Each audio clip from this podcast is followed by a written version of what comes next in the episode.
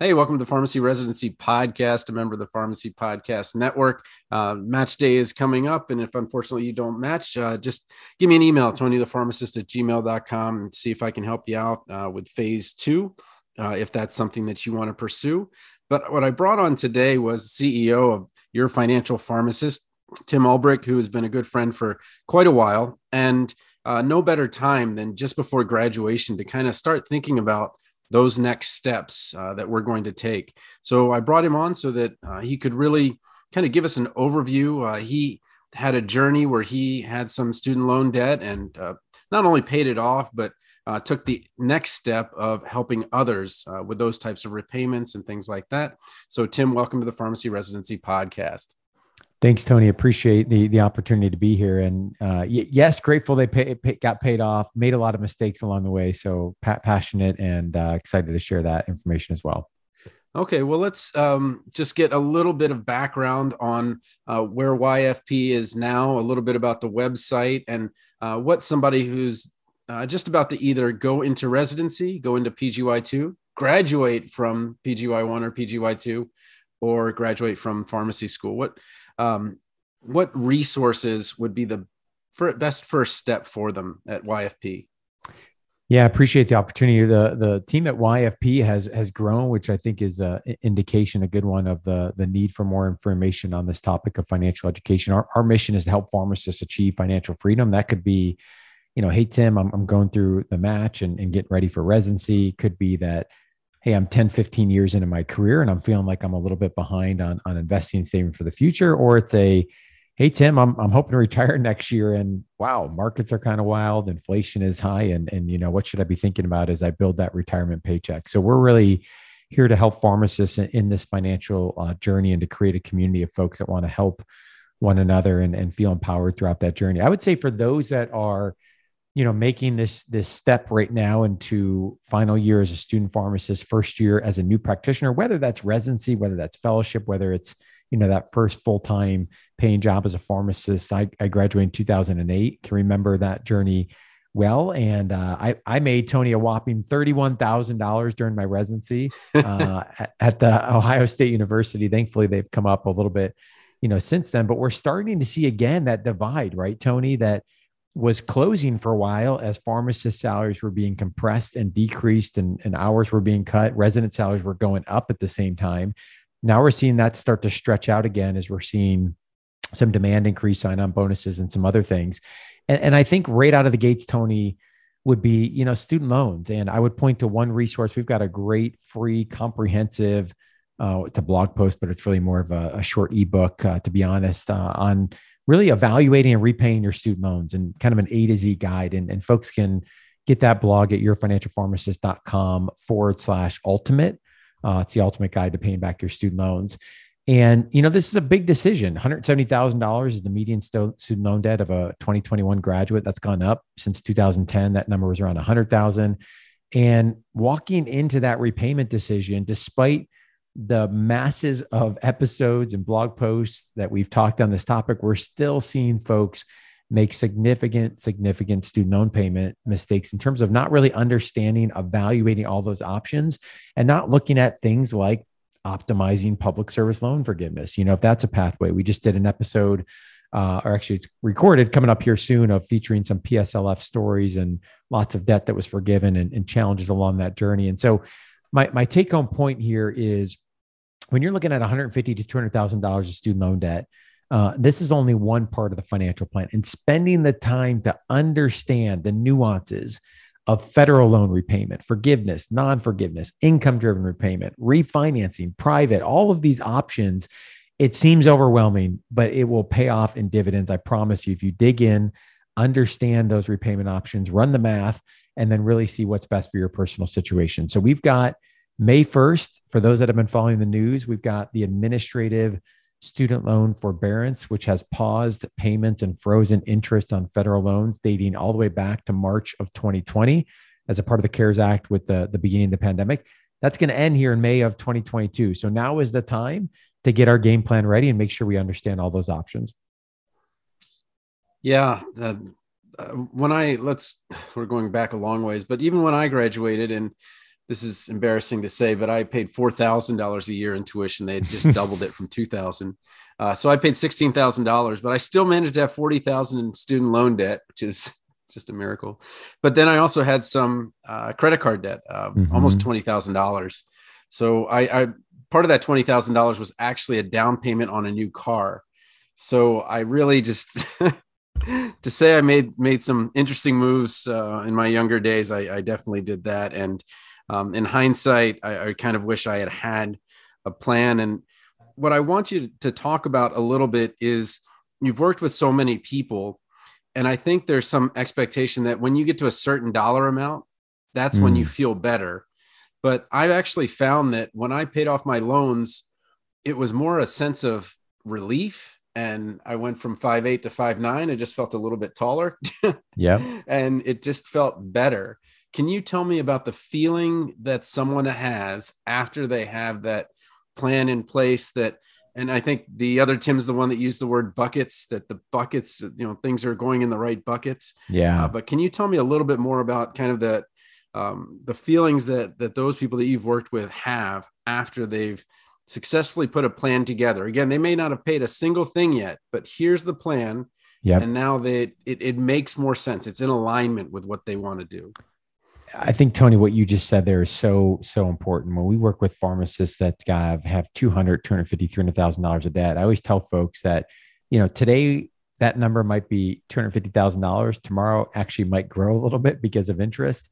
And the only difference between today and tomorrow is what if we have a plan that we know we've evaluated all of our options, we've inventoried our loans, we've gotten in, in the muddy middle of really understanding these numbers, asking the hard questions, seeing how this impacts other parts of the plan. And we decide a path forward. That may be forgiveness, that might be refinancing, that might be the standard 10 year repayment. The number has not moved, right? But the only difference is we have a plan. And just to see, the emotional weight and the change in that is incredible because what it does is it lifts the fog that we have this one thing right now that's in our face and it's the only thing we can think about. Well, guess what? It's only one part of the financial plan. We've got to be thinking about saving and investing for the future. Many folks listening are thinking about buying a home probably in a, you know, in a market that continues to appreciate and, and for some cases makes it unaffordable. We have to be thinking about protecting our income and, and things like you know, life insurance and long-term disability insurance. We've got family that we might be caring for. And so these student loans, as important as they are, it's one part of the financial plan. And we have to be able to put a plan forward so that we can then also begin to focus and have clarity on other parts of the financial plan. And I think that, you know, your, your question about what, what do people feel like emotionally when, when they have the plan or even when they get to the finish line is they're, they're ecstatic, you know, without question that they can begin to move forward and have some clarity. I know, Tony, you know that getting to that finish line of student loans is just one piece on the overall financial journey. I always tell folks that sometimes we get in the trap to think that like student loan debt repayment is the end of the game. And, you know, I thought that was the case. And it was a great moment in November of 2015 when my wife and I hit submit on that last payment of $200,000 of debt. But here I am, you know, in 2022, we've got four boys. Uh, they eat a lot of food. They're expensive. They're involved in a lot of activities, right? Life has changed and it's just an evolution of the financial plan. And so for us in that moment, debt loan repayment was a priority. And guess what? We're now looking and saying, okay, what, what does this mean as we think about our kids' college? What does this mean in terms of our giving priorities? What does this mean in terms of making sure we're on track, you know, financially with saving and investing for the future? So the financial plan never ends, never ends. Even when we get to retirement, we say, hey, we've got to the finish line.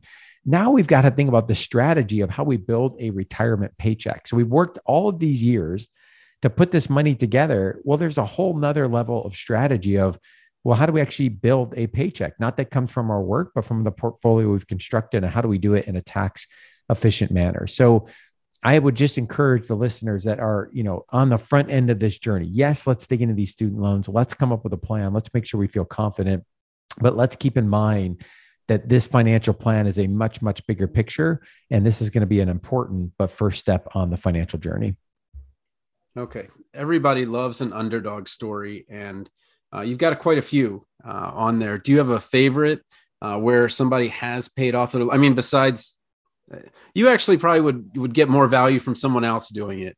I mean, I know you did, but um, I just know the person you are. But do you have a favorite podcast episode or two? Because oh. you have a number of, of big, you know, people coming together and just buckling down and and Yeah. really getting it. What do you have a favorite underdog story?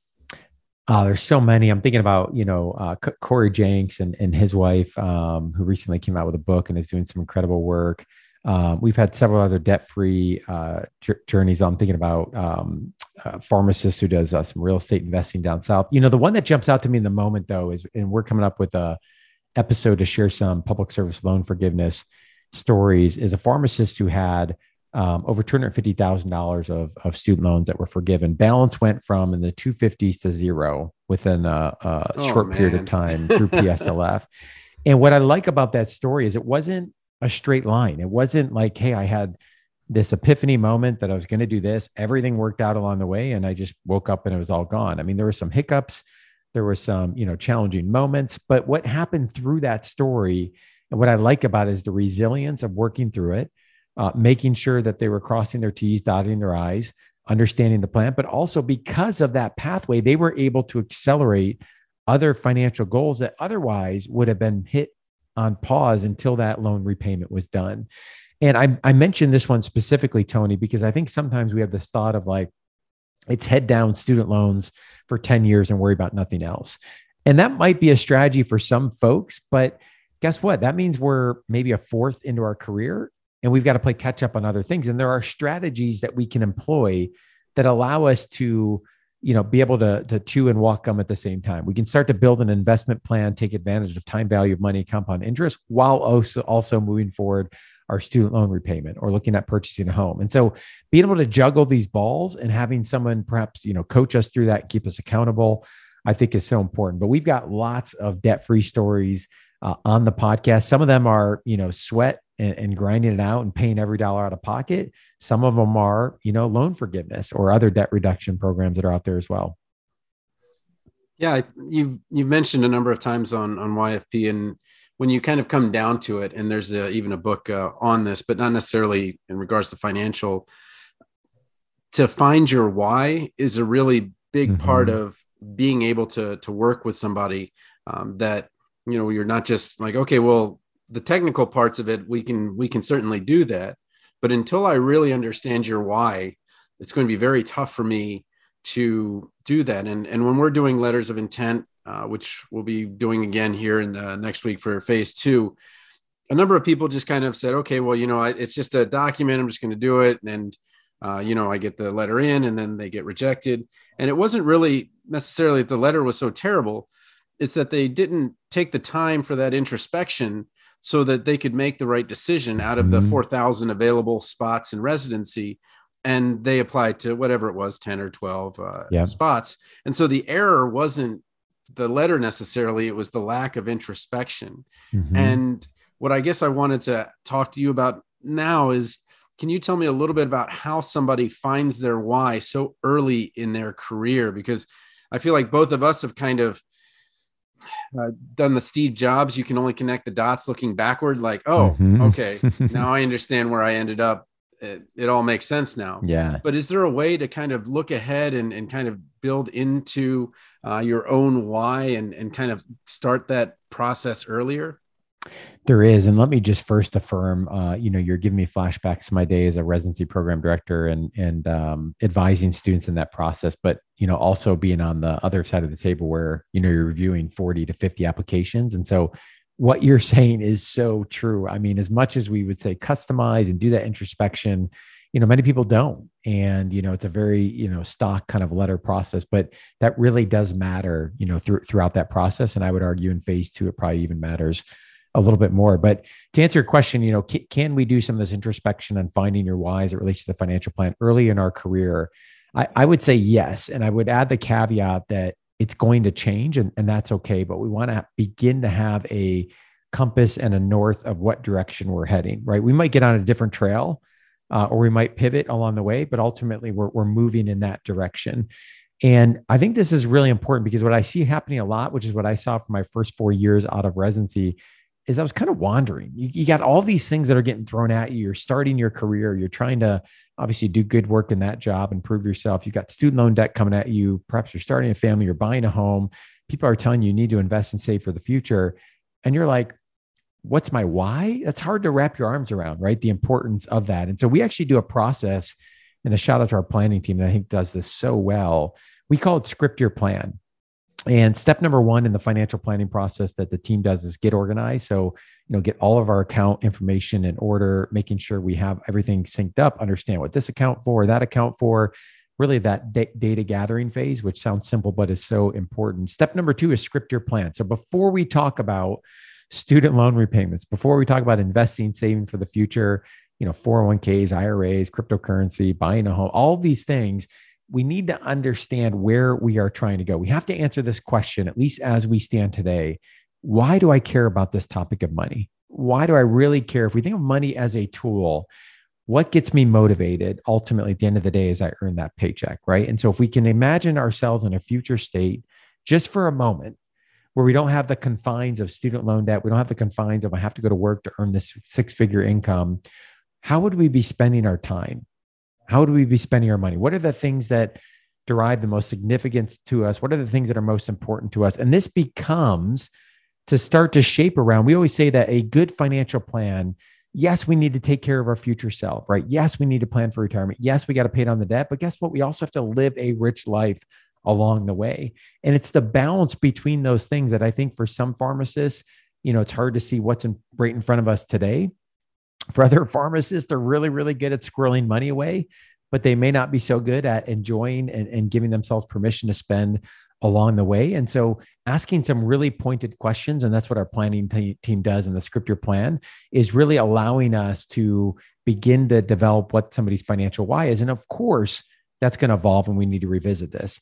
And one of the things that that we look at is, you know, we we look back a, a year or two years later and say, you know, hey, Susie, you, you said that this thing was really important. Like, do we have the financial plan and the budget to support it? Are we prioritizing it as we said it was important?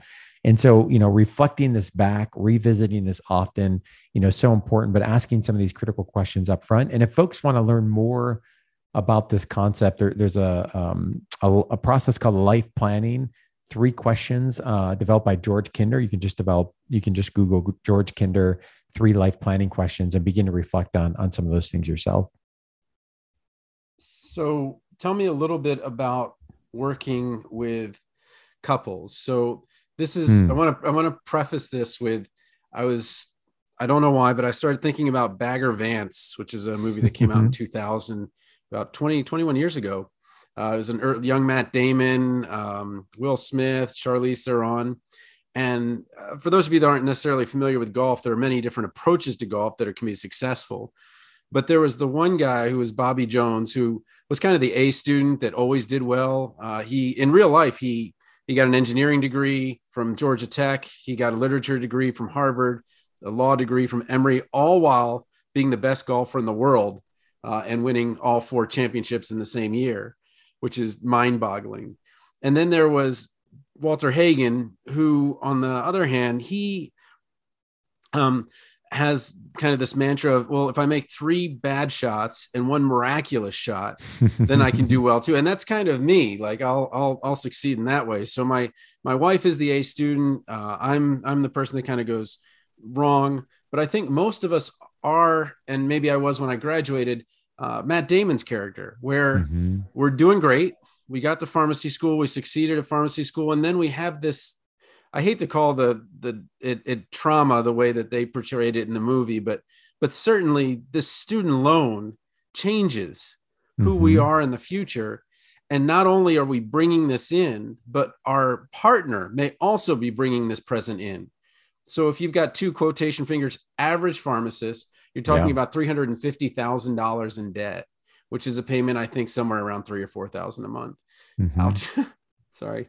Um, so tell me a little bit about couples and and bringing people together that have different uh, qualities that that may you know have some synergy when it comes together and i know you've had stories about this but yeah but maybe um, how, how do couples work through this at that really early stage it's a great question. And I think the example you gave, Tony, I would argue is actually maybe an easier one, despite the number to work through than an imbalance, you know, is my my observation. Oh, so you okay. mentioned, yeah.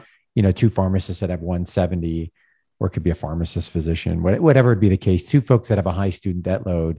you know, I think often there might be, not always, but might be some similar pain and kind of the shared sense of camaraderie to work on it together to be able to accelerate and work towards other mutual goals that they have. I think one of the challenges can be without good conversations is, you know, like in, in my situation, uh, my wife, uh, Jess, I had pretty much all of the debt, you know, that, that was bringing into that. And we had, we had discussed that. And obviously it was something we were committed to working towards together, but you know, without good conversation, that could be some resentment, or of course, if folks are surprised by that, that could be, you know, some resentment. And so I think to, to me, what I always start with when it comes to couples and, and money, and we're talking about debt load, but I think it goes far, far beyond that. It could be around things like, hey, are we on the same page about how we feel about the debt? Right. You could have somebody who's comfortable with a longer debt repayment or forgiveness, and someone else is like, I'm not comfortable with that. I want those gone tomorrow.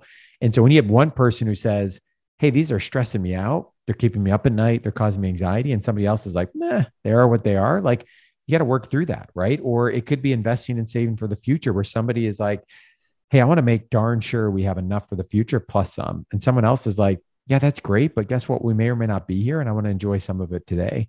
And I think this is where, in my opinion, and obviously I have a bias because of the work that the team at YFP Planning does. I think this is where a, a good objective third party that can ask questions is so, so helpful because I think that you know in, in, some levels you you can start to mediate some of these conversations. A good planner, I think, often will ask questions and get out of the way.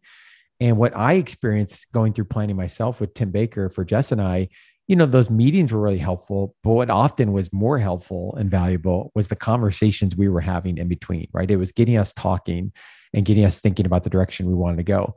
And, and what I always come back to, especially coming off our discussion on why, is for couples that are you know trying to figure this out or on the front end of this start with the goals start with the dream start with the vision do not start with the budget or the student loan repayment strategy. I can promise you that will not Start with the pain. don't start with the pain, right? Because if you can come to an agreement on, you know, the goals, the vision, answering some of those bigger questions, sure it seems, you know, lofty to begin with, but then we're moving in the same direction and now the strategy needs to align with that overall vision.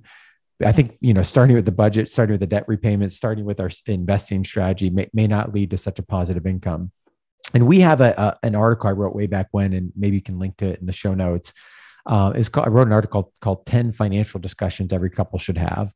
And these are around things like goal setting, budgeting, you know, expenses with children, uh, giving conversations. This is an area where you see folks may not be on the same page, debt repayment, uh, housing, transportation. You know, maybe somebody looks at the market right now and they're like, I'm itching to buy a home. Somebody else is like, no way, the market's crazy. So these are meant to be questions in 10 different categories that you know you don't necessarily have to pose to your your partner your spouse but it's an objective third party bringing these questions to hopefully have some good good discussions and conversation okay well I, i'll find it and i'll link to it um, i'm just uh, i'm kind of going back to my and, and you can maybe i'll segue to to the real estate uh, arm of yfp yeah. But I I was a real estate agent for I want to say five or six, maybe even seven years. I don't remember how how long it was.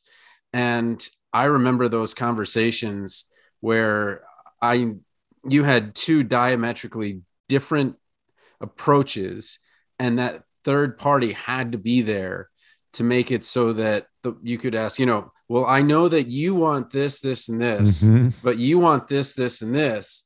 And the house that is that doesn't fit into your budget mm-hmm. it doesn't fit into a millionaire's budget you know it's mm-hmm. and and so we have to you know find some compromise and and those car drives there were just it, that that's what it was it was just kind of talking about it and listening and and hearing yeah. what it is on one end and what it is on another uh, where you, if you have an agent that's really kind of listening and, and not so worried about the sale and and because i you know i'd had the job you know i was still working at the, the pharmacy or whatever i was very fortunate that i was never worried about the sale. I was just mm-hmm. it just was really enjoyable to me to kind of have this you know couple come together and it, it all work out. Can you talk a little bit about nate and um, what you've got going on on the real estate arm of yfp yeah, I got a couple exciting things. So, so Nate Hedrick, uh, a friend and colleague of mine for now a, a, decade. I think he actually when I when I used to teach at Neomed, he was a resident in our teaching certificate program, which is how we met. Um, and Nate is a pharmacist, but also a real estate agent. So his kind of brand is is the real estate RPH, and we've had him on several shows on the YFP podcast. We've got some information up on the website, yourfinancialpharmacist.com, if, if folks want to find more. But he's doing some really neat things, I think, on helping to further the education of pharmacists that are in that home buying process, perhaps even before they're looking at, you know, financing options or agent, making sure they understand the span of what's out there. Because often what happens is once you enter into that financing bucket, whatever you you choose, and once you enter into that agent relationship, you may not be aware of kind of everything else that's out there, especially from a first time home buyer standpoint. And one of the things I love about Nate is his, you know, he really does have a heart of a teacher. And I think he also is a, is a client of YFP Plan. He really understands the intersection between the the home purchase and and the financial plan. And one of the things he and I always talk about is, hey, the bank should not set your budget, right? Which happens a lot, but the bank should not set your budget. You should set your budget. And so when you go to that pre-approval process and what you get allowed the allowed amount that you can you know have finance that doesn't necessarily mean that it's a good decision for you as it relates to the rest of the financial plan because guess what? They don't necessarily know all of your financial goals are not a financial planner or they're not looking at everything else in your financial plan. So really spending the time to first identify you know what what is the right timeline? What is your budget? How does this fit in with other financial goals like debt repayment is so important. And i think you know nate's done a great job of helping connect pharmacists that are looking to purchase a home, often first time home buyers with agents in their area if they don't already have an agent, as well as to talk them through the process. Nate is also helping us in the second big area we've been, we've been working on in real estate, which is more on the investment side. So we're seeing more and more pharmacists that are looking to get involved in real estate investing. And this could be, you know, looking to buy a single family home or a duplex or a triplex. Uh, it could be, you know, somebody who's looking at a more passive approach to real estate investing, could be somebody who's looking at house hacking where they you know buy a duplex or a triplex they live in one but they rent out a couple lots of creative ways to do it. And they've initiated a uh, podcast that is dedicated specifically to pharmacists interested in real estate investing that is co-hosted by nate hedrick and david bright. We publish that each saturday on the your financial pharmacist podcast. And i think they're now 44 45 episodes in and, and doing a really neat job i think of featuring different investment opportunities and, and pharmacists uh, that are doing investing all across the country in that area. Yeah, that um, that real estate arm was was one I understood, and and even being the real estate agent, what allowed me to to better understand uh, the investments. But even having all that, I always used an agent, even when I was buying my own homes, because uh, it, it became such an emotional thing that I couldn't separate myself from is this a good deal? Is this is this good? And and so I I always use an agent and uh, always actually brought my wife out to approve it because um, even if she didn't talk in in um, you know technical terms or, or, money or whatever it was, I just want to know if she felt good about it. Mm-hmm. And I remember this one house that I was like, she's like, yeah, I just don't feel good about it. And I was like, well, can you give me more? And she's like, no, just don't feel good about it. And so I passed on it. And we, you know, it took a while to figure out what it was but there was actually in the front yard there was actually a, a telephone post that i completely ignored that was completely blocking the front of the house mm. and i was just like wow you know i didn't even see that because i just was so excited about getting it and and and just uh, just having that trusted advisor uh, so so valuable and now Absolutely. i'm kind of on the other end you know i'm 25 years out from graduating and now um, we'll have all of our homes paid off. We have three homes, uh, two, one that we live in, and then the other two. And uh, the one just got paid off. So if we wanted to, I could just sell that one and pay for all three girls' uh, tuition for four years in a state school. Awesome. Um, so uh, I, I, the value of, of real estate is certainly part of the financial plan. Uh, I definitely, definitely um, agree. And well, we haven't. One thing we haven't kind of talked about is investments, and I think in, in some ways most pharmacists kind of like that okay, well, I know there's a 100% match and mm-hmm. or I've heard 401k and things like that. And again, pleading ignorance, I had no idea that 403b, which is kind of the 401k of mm-hmm. the K through 12, also included community colleges. So mm-hmm. once I paid off my home, I was like, well, what am I going to do with this extra money? And I was like, all right, well, just put it in the 403b. And so my plans are one sentence, boring plans, a la Tim Baker, um, the boring part of it. Um, yeah, he doesn't say the one sentence, but but it literally was okay. A thousand dollars in the 403b every month. That's it. Mm-hmm. Just don't even don't worry about the market. I don't even watch the Dow, which you know goes up, down, whatever. It, it's just in. It's just going to be more money. Yeah. Go up or down or whatever. Um, tell me a little bit more about kind of you've got some 16% of the graduating class will have no debt. That's right. And maybe they're on the investing side and mm-hmm. thinking, okay, well, we've we've managed to survive pharmacy school without debt, or we've, you know, we're we're maybe older coming in and we were already established. Um, what is it that I don't want you to give financial advice because I know you can't do mm-hmm. that, but um, what is it that YFP does as far as investments go? Yeah, one of the things we, we always talk about on the investing side of the plan, and you know, traditional financial planning, investments rule the day, and and that's because um, typically the demographic of the clients they're serving, usually a little bit older, have more assets that can be managed, um, but also because of how fees have been charged historically by the industry, and and we could go down that rabbit hole, which which is probably a separate conversation for a separate day. Um, but for folks that are, you know, perhaps have a negative net worth, right, because they have, you know, a boatload of student loan debt, um, or they're early on in, in their career, and maybe they are part of that 16% that didn't have student loan debt upon graduation, but they haven't yet built up a substantial asset base. There's not traditionally a whole lot that's out there to service folks. And so investing, we, we always say, is one part, albeit an important part, but one part of the financial plan. And, you know, folks that are especially early on in their career, what we need to be thinking about is the long term play. And we need to have the long term in mind. And that's scary especially in a time period like we're in right now where the market is you know up up a percent down a percent up a percent down a percent. And you know folks that are perhaps further in their career and have built up a substantial asset base they can see their portfolio you know fluctuate significantly from you know one one day to a next at the current moment unfortunately. And so what we really preach and teach is is that we have to have the long term play in mind. And so you know we really believe that early on folks are, are looking at a more aggressive portfolio uh, we've got a long trajectory in front of us in terms of our work career. Uh, you know, if we look at life expectancy of folks that are coming out of pharmacy school today, uh, we're going to have a long trajectory, probably post retirement, and and that that lifespan that we have to be able to fund after that. So, you know, we we we probably can't afford to be getting too conservative and at the any point in, in the near future. And so, what we look at on, on the planning side is how can we build an investment portfolio that makes sense. Number one, that is fee efficient right? Number two, that's a thing that folks often overlook is the fees that are being charged on their investments. Sometimes they're transparent, sometimes they're not. And that also is tax efficient. So, tax and fees are two things that can have a significant impact on one's investment pie that they might not be thinking about or necessarily feeling in any given day. And so, what I always tell folks is if you're going to put away a substantial amount of money, right? Let's say you're going to save, you know, $1,000 a month, you know, throughout your career. Well, guess what? You want to do everything you can to make sure that that money is growing and compounding time value of money. That money is working for you in terms of compound interest. And you want to do everything you can to minimize the tax impact and the fees that are being drawn from that, right? You want to keep that investment portfolio intact so that it can continue to grow and compound compound upon itself.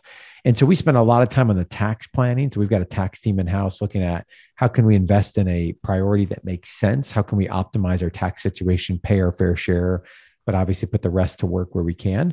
And how can we make sure we prioritize uh, strategies uh, as it relates to different parts of the plan? So, for example, I'll give you one example, Tony. For those that pursue public service loan forgiveness, not only is there the benefit of tax free forgiveness, but ultimately the way those monthly payments are constructed is based off of one's adjusted gross income or their AGI is used in the formula. So there are investment levers that can be pulled that can lower one's adjusted gross income, right? 401k, 403b contributions, HSA contributions. So not only in those cases are we beginning to build our investments, but we're also lowering our taxable income, which is increasing the amount that's forgiven and decreasing the amount that's coming out of our pocket. So in that scenario, you know, somebody wakes up 10 years from from that point, especially for the folks that are going to work in a not-for-profit hospital in a residency situation, you know, wake up in 10 years, you get to the point potentially of tax free forgiveness, but you also have a nice nest egg that you began to build up because of that strategy around the investing. So it's it's it's things like that where we start to put the different pieces of the financial plan together, investing, student loans, taxes, and making sure that we're building a plan for the long term that makes sense. We we often talk, Tony, about retirement as if it's a hope, dream, or wish. And what, what I always tell folks is, you know, retirement and that number we need is ultimately a, a, set of mathematical assumptions, right? We might not like the numbers when we put them in the calculator, but that's what it is. And, and those numbers, you know, have some variability to them. There's some assumptions, things will change over time, but we should never be thinking, you know, I hope I can retire at the age of 55 or 65 or 67, right? We can, we can plan that out and we can do those projections and say, hey, this is what you might need in 40 years. But the problem with stopping there is people look at those numbers and they're like, that doesn't even make sense to me right now, right? It's overwhelming. It's 40 years into the future. I got these other things right in front of me. So, a good financial plan will take that number and then bring it back to today and say, what does that mean today? So, what are the options you have available to you? Maybe it's a 401k, maybe it's an IRA, maybe it's an HSA, it's a combination of those. What options do you have in front of you today that we can begin to save towards each month so that if we do that over the next 30 or 40 years, we're going to be able to achieve that retirement number. All right. Well, I've asked you a bunch of questions. Is there anything that I maybe missed uh, that you want to make sure people know? And um, although it's pretty easy to find your financial pharmacist on the on the web, uh, maybe give us your contact information to make sure somebody can get a hold of you. Yeah, appreciate the opportunity to be on uh, website yourfinancialpharmacist.com. Would love to connect with folks on LinkedIn. Uh, you can find me uh, Tim Ulbrich and um, appreciate the opportunity to be here and uh, wish wish the group that's listening the best, best of luck going forward. So thanks, Tony. Hey, thanks again.